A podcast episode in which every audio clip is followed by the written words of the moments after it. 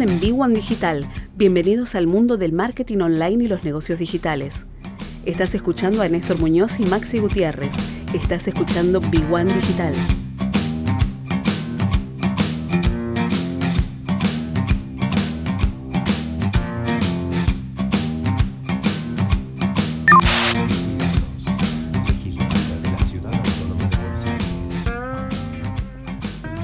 21 horas 33 minutos y entre tantas noticias, este, algunas complicadas por el, por el coronavirus, algunas que otras igual de complicadas por, por la inflación, los precios y demás, una que realmente llamó la indignación es la situación de miles de monotributistas que, aún siendo uno de los rubros, uno de los sectores más golpeados y menos ayudados por el gobierno, este, se encontraron con que de repente, pese a haber pagado en tiempo y orden durante seis meses el monotributo, uno cuando entra ahora a su cuenta se encuentra con deudas este, generadas de una manera que parece realmente insólita. Pero eso lo vamos a hablar con Luis Barrera. Luis, buenas noches.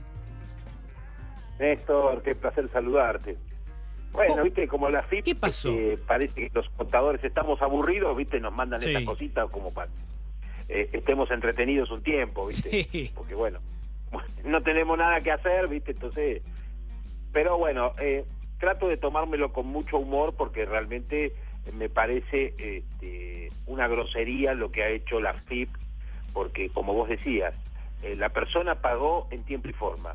Y de repente el Estado se demora seis meses en reglamentar, eh, porque esta categoría que están haciendo y este cambio de categorías tendría que haber estado listo para enero de 2021.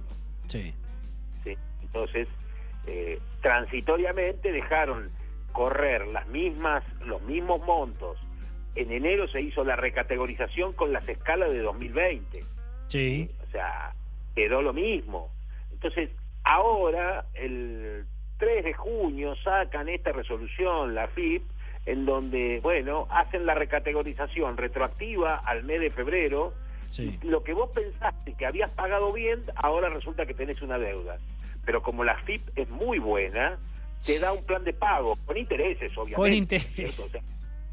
claro, o sea, eh, eh, la verdad que eh, causa mucha indignación, inclusive hay pedidos, digamos, un proyecto de ley y hay varios pedidos, digamos, de, gente que están circulando en las redes sociales, porque realmente esto es una verdadera, lo que yo le llamo una grosería fiscal. Sí. Porque escúchame, estamos a menos de un mes de que tengas que hacer la recategorización automática del mes de julio, porque los monotributistas en enero y en julio tienen que recategorizarte. Sí. No era más fácil decir, bueno, ahora en julio usen la categoría y a partir de ahora paguen lo que corresponde. La verdad es que yo no entiendo esto y, y lamento mucho sí que muchos monotributistas ahora se encuentren con este paquete porque realmente es un paquete de plata que no saben qué hacer. Bueno, eh, les recomiendo que el contribuyente haga la fuerza que crea que tiene que hacer. ¿sí? Este, en algunos casos los que son abogados podrán hacer algún amparo, los que no lo son, bueno, pueden sumarse a los pedidos que hay en las redes. Y la otra cosa también, sí, que se puede hacer, los monotributistas, los que tienen alcance, bueno, exigirle a su eh, diputado o a su senador ¿sí? del, distrito que corresponda, diciéndole, vos te aumentaste el 40% y, y, lo van a financiar con el aumento retroactivo de los monotributos. Sí, eh, La verdad que es una, una grosería eh, y que no corresponde. O sea que los monotributistas, bueno, de alguna forma, como siempre, te la terminás arreglando pero yo creo que el canal no es eh, discutir si estaba bien hecho o estaba mal hecho. Realmente está mal hecho. Sí, sí, sí. De, hecho, vos no podés reglamentar para atrás. Cualquier cosa que es retroactiva siempre es malo. No, eh, claro, exacto, exacto. Yo escuchaba que en algunos lados, claro, uno no, no, se puede guiar ninguna voz oficial porque no está, pero sí muchos recomendaban esperar hasta el primero de julio, que era cuando la FIP va a convalidar o no el número final de cada uno, ¿no? Eh, o sea, el primero de julio no pagues la deuda que se te generó hasta el primero de julio, que es cuando ahí vas a poder ver en tu cuenta de AFIP. No, este, vos podés hacer antes, hasta antes del 25 de junio, Sí. ¿sí? Este, podés eh, eh, decirle que la recategorización que te mandó la FIP no es la correcta. Claro. ¿sí? O sea que vos podés, esta categoría que te mandó de oficio la FIP, ¿sí? Eh, podés cambiarla si querés. O sea, y, eh, pero que obviamente la FIP toma sus propios parámetros, o sea que ¿viste? es discutir un elefante con una hormiga, ¿viste? Sí, sí, sí, sí, sí. sí. probable que alguna vez este, alguna hormiga pueda voltear un elefante, pero eh, es muy difícil. O sea, es una lucha muy desigual. Sí, sí, Este, sí. Digamos, vos estás- el monotributista ¿viste? está luchando contra la FIP que tiene todas las de ganar.